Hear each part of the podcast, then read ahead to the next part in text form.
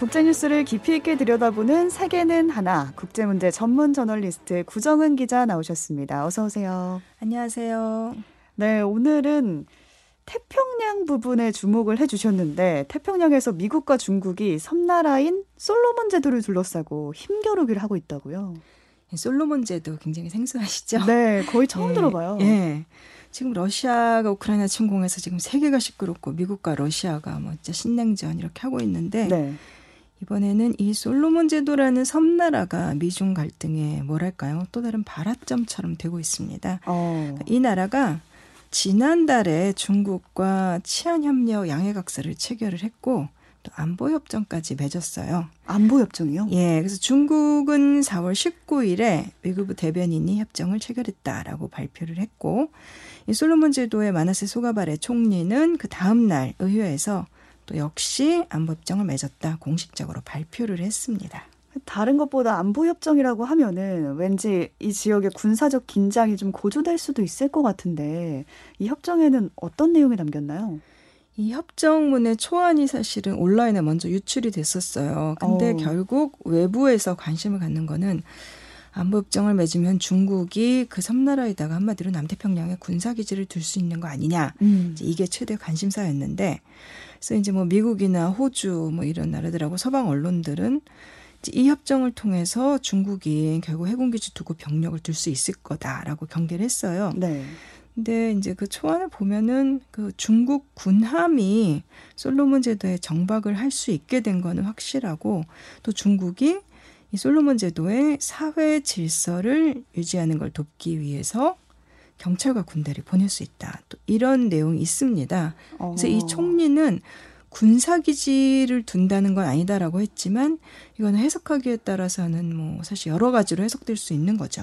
어쨌든 어떤 이유에서든 경찰과 군대가 중국의 경찰과 군대가 남태평양의 섬나라에 들어와서 주둔해 있다라는 거잖아요. 그러니까 미국의 입장에서는 가만히 있지 않을 것 같은데요. 사실 그 중국이 주둔을 해 있다 아니다는 지금 논란거리예요. 음. 이미 중국군이 혹시 기지를 만들어 놓고 있는 거 아닌가라고 미국은 의심을 하는 거고 중국은 아니라고 하는 거고. 네. 근데 이 섬에서 작년에 폭동이 일어났었는데 그때 이제 호주가 경찰을 보내서 치안 유지를 지원을 했었어요. 그리고 경찰력이 지금 호주 경찰이 계속 솔로몬 제도에 주둔하고 있거든요.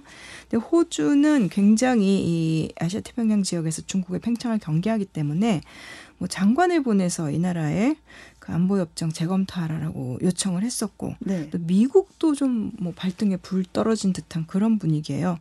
그래서 아주 부산하게 움직이고 있는데 처음에 뭐 국무부가 서명, 성명을 냈고 그 다음에 웬디 셔먼 국무부 부장관이 이제 전화로 이 나라에 협정 철회하라 이렇게 요구를 했고 음. 근데 상황이 바뀌지 않았고 그랬더니 백악관 국가안전보장회의에 그 커트 캠벨 조정관하고 또 국무부의 그 데니얼 크리튼브링크 동아담당 차관보가 이끄는 그 대표단이 지금 주말에 가기로 했거든요. 발 빠르게 움직이고 있네요. 근데 사실 이 남태평양 작은 섬나라이고 미국 외교의 어떤 중심에 있다고는 보기 힘든 상대인 것이 사실인데 네. 그 나라에 보내는 사절단 치고는 사실 거물급으로 이루어진 셈이에요.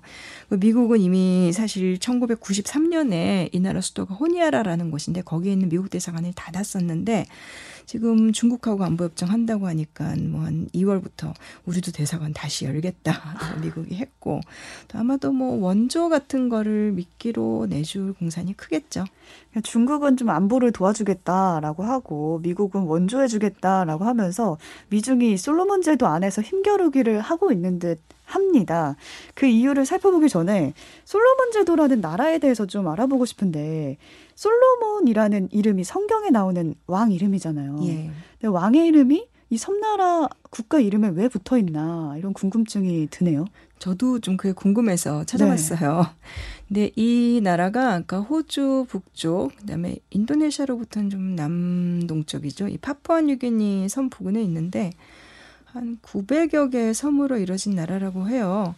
근데 이 솔로몬이라는 이름 참 어울리지가 않잖아요. 음. 근데 16세기 말에 그러니까 유럽인으로서는 처음으로 스페인 선원이 이제 선박이 이 섬에 닿았는데 그때 이 스페인 선원이 이 섬에 뭐 굉장히 큰 보물이 있을 줄 알았대요. 아. 그래서 솔로몬 하면 이제 기독교 구약 성서 속의 왕이고 또 부자 왕으로 유명한데 그래서 솔로몬 섬이라고 이름을 붙였다는 거예요.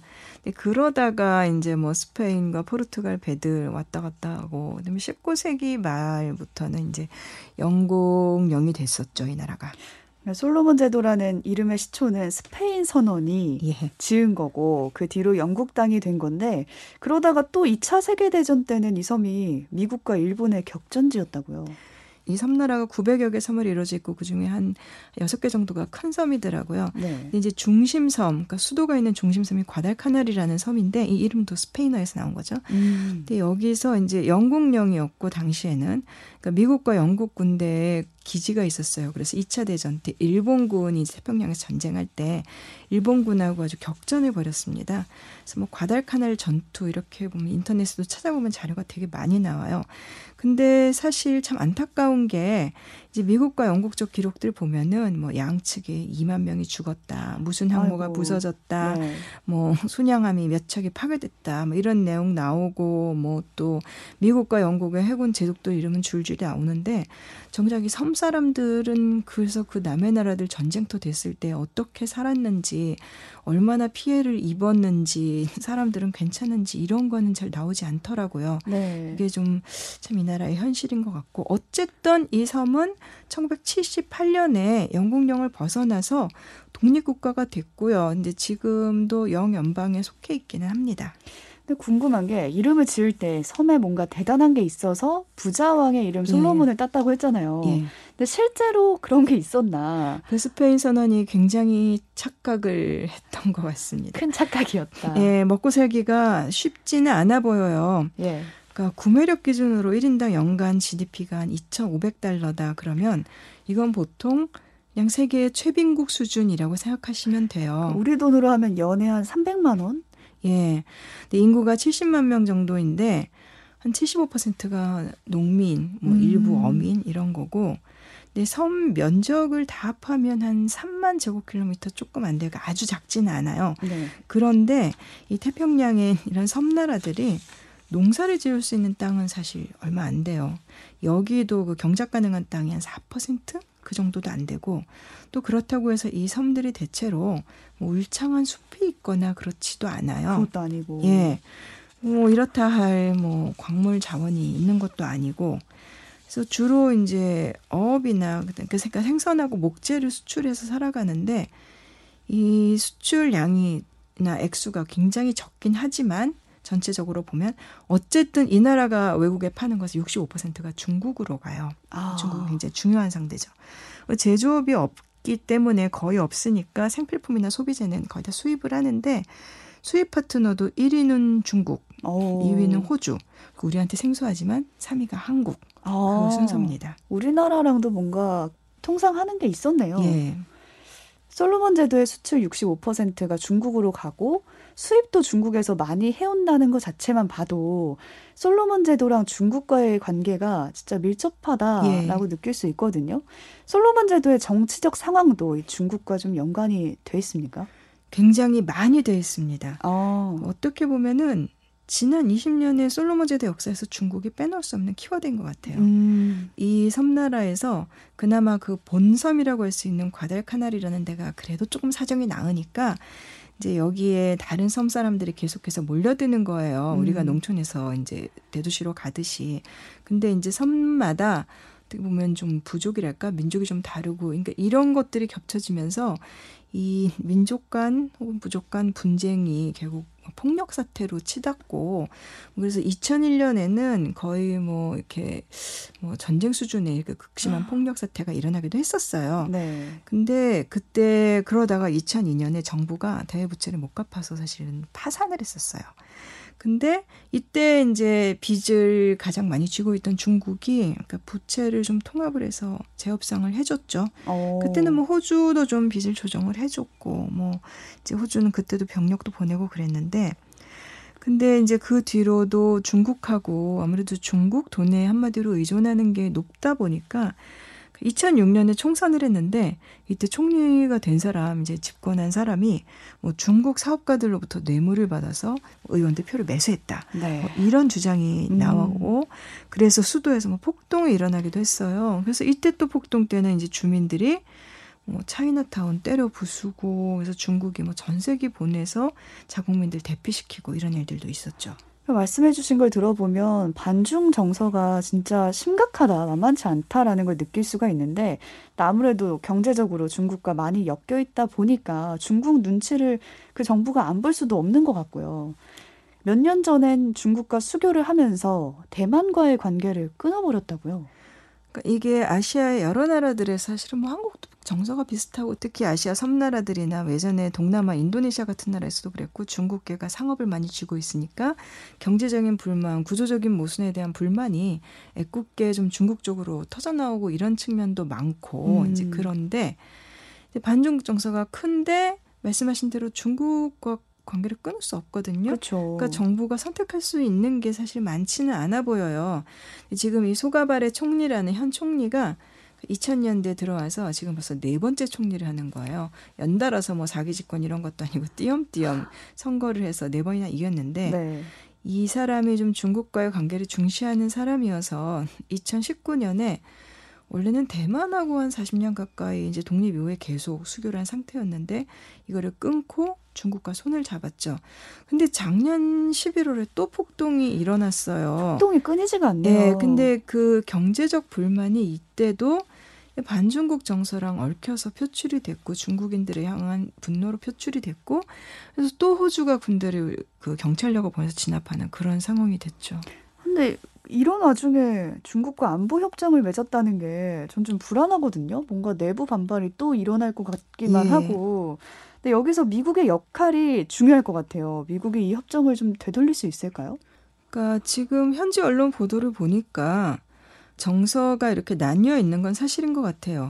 이 나라 정부 안에서도 이제 총리가 중국과 손잡는 거를 제고해야 한다라는 의견이 적지 않았고 또 총리가 친중파다 해가지고 반대 진영이 또 공격을 하고 있는 것도 사실이고 이번에도 또 뭐 총리가 중국 돈 받았다 이런 음. 주장이 나오고 있거든요. 그리고 이 총리 본인도 기자회견 같은 거 하면서 이 협정에 대해서 어떤 반발이 거세다 이렇게 스스로도 인정을 했고 그러니까 협정을 밀어붙인 대가로 다시 또 정정이 불안해질 가능성도 없지는 않은 것 같습니다. 남태평양에 정말 이름도 잘 들어보지 못한 작은 섬나라인데도 불구하고 그 안에서 강대국의 그 패권 다툼이 일어나고 있기 때문에 정말 이런 걸 피할래야 피할 수가 없구나 이런 생각이 듭니다. 최근에 몇년 동안 중국이 태평양에 이렇게 작은 섬나라들 대만하고 관계 끊고 중국과 수교하게 계속해서 몇 년 동안 공을 들여가지고 음. 뭐, 뭐 중국에 뭐 무슨 그 인민해방군에 뭐 사령관급이 가기도 하고 장관급이 가기도 하고 그러니까 우리는 생소한 나라들이지만 그 나라들한테는 이제 중국의 그런 게 굉장히 대우를 잘해준다라고 느껴질 수 있는 부분이죠. 네. 그래서 여러 나라가 지금 계속해서 대만과 관계를 끊고 있고 그 중에 하나가 솔로몬 제도 거든요. 근데 그러니까 미국은 걱정을 당연히 하고 있죠. 뭐 섬나라들이 미국이 딱 해주는 건 없지만 어쨌든 걱정을 하면서 이제 중국이 협정 체계를 발표한 지난 19일에도 백악관이 그날 이제 미국, 호주, 뉴질랜드, 일본이 무슨 안보 회의 같은 게 있었는데 이 네 나라가 이 중국과 솔로몬 제도 협정을 우려하고 있다 이렇게 백악관이 성명을 냈습니다. 음. 그러면서 뭐 인도 태평양의 개방성과 안정, 즉 인도양과 태평양의 안정에 이 중국과 솔로몬 제도 협정이 위험이 될 수 있다 이렇게 주장을 했어요. 중국 언론들 보도를 보니까 중국 정부는 우리는 누구 제3자를 겨냥해서 협정을 맺은 게 아니다. 음. 두 나라 관계다라는 거고 그다음에 중국 국영 언론은 미국이 이런 식으로 이 솔로몬 제도를 패권 경쟁의 희생양으로 만들려 하고 있다. 이렇게 비난을 했습니다. 근데 사실 또 미국도 할 말이 없는 게 네. 바이든 정부가 이제 세계 전- 전역에서 중국하고 대립선에 그으면서 이렇게 호주, 뉴질랜드, 일본 이 나라들 끌어들여서 막 또 안보 동맹 체제를 강화하고 중국을 견제하기 위해서 뭐 또 군사 훈련 같은 거 강화하고 했던 것도 또 사실이거든요. 그러니까 미국과 중국이 서로를 견제하는 데 있어서 다른 나라들의 새우등이 터지고 있는 게 아닌가라는 생각이 드는데요. 솔로몬 제도의 반중 정서가 크다는 점은 이제 설명해 주셔서 우리 알았는데 미국을 보는 시선은 어떤가요? 이 사실 뭐 패권 경쟁 이러면 굉장히 큰 지정학적인 어떤 변화 이런 것 같지만 제일 중요한 거는 그 나라 사람들의 삶이잖아요. 그렇죠. 그럼 만약에 무언가를 미국이 요구를 하려면 그러면 그만큼 이 원조를 해주든가 음. 개발을 지원해주든가 하는 게 있어야 되는데 이 소가바레 총리가 최근에 의회에서 연설을 하면서 이제 뭐 중국이 예속되는 거 아니냐 이렇게 주장하는 거에 대해 굉장히 불쾌감을 표시했습니다. 이제 우리도 네. 주권 국가라는 거죠. 그래서 그러면서 한 말이 기후 변화로 태평양 섬나라들이 가라앉아 갈 때 그 강대국들이 뭐 했느냐. 그 아. 서방의 강국들 얘기하는 거죠. 그냥 이 지역을 서구 열강의 뒷마당으로만 보지 않았느냐. 이렇게 일가를 했는데 그런 것이 그런 시선을 그대로 대변해 준 것 같습니다. 서구 열강의 뒷마당이라는 표현까지 한 걸 보면은 이제 미국을 바라보는 시선도 곱지만은 않다라는 게 느껴지고요. 또 미국이 솔로몬 제도에 정치적인 개입을 시도하기도 했다고요. 그러니까 이 섬나라에 지금 쭉 말씀드린 걸로 아마 짐작이 가시겠지만 정정 불안이나 이런 갈등이 좀 고질적이에요. 네. 특히 그 과델카나리라는 본섬하고 이제 그 근처에 있는 말라이타라는 섬이 있는데 이 두 섬 사람들의 대립이 굉장히 심해요.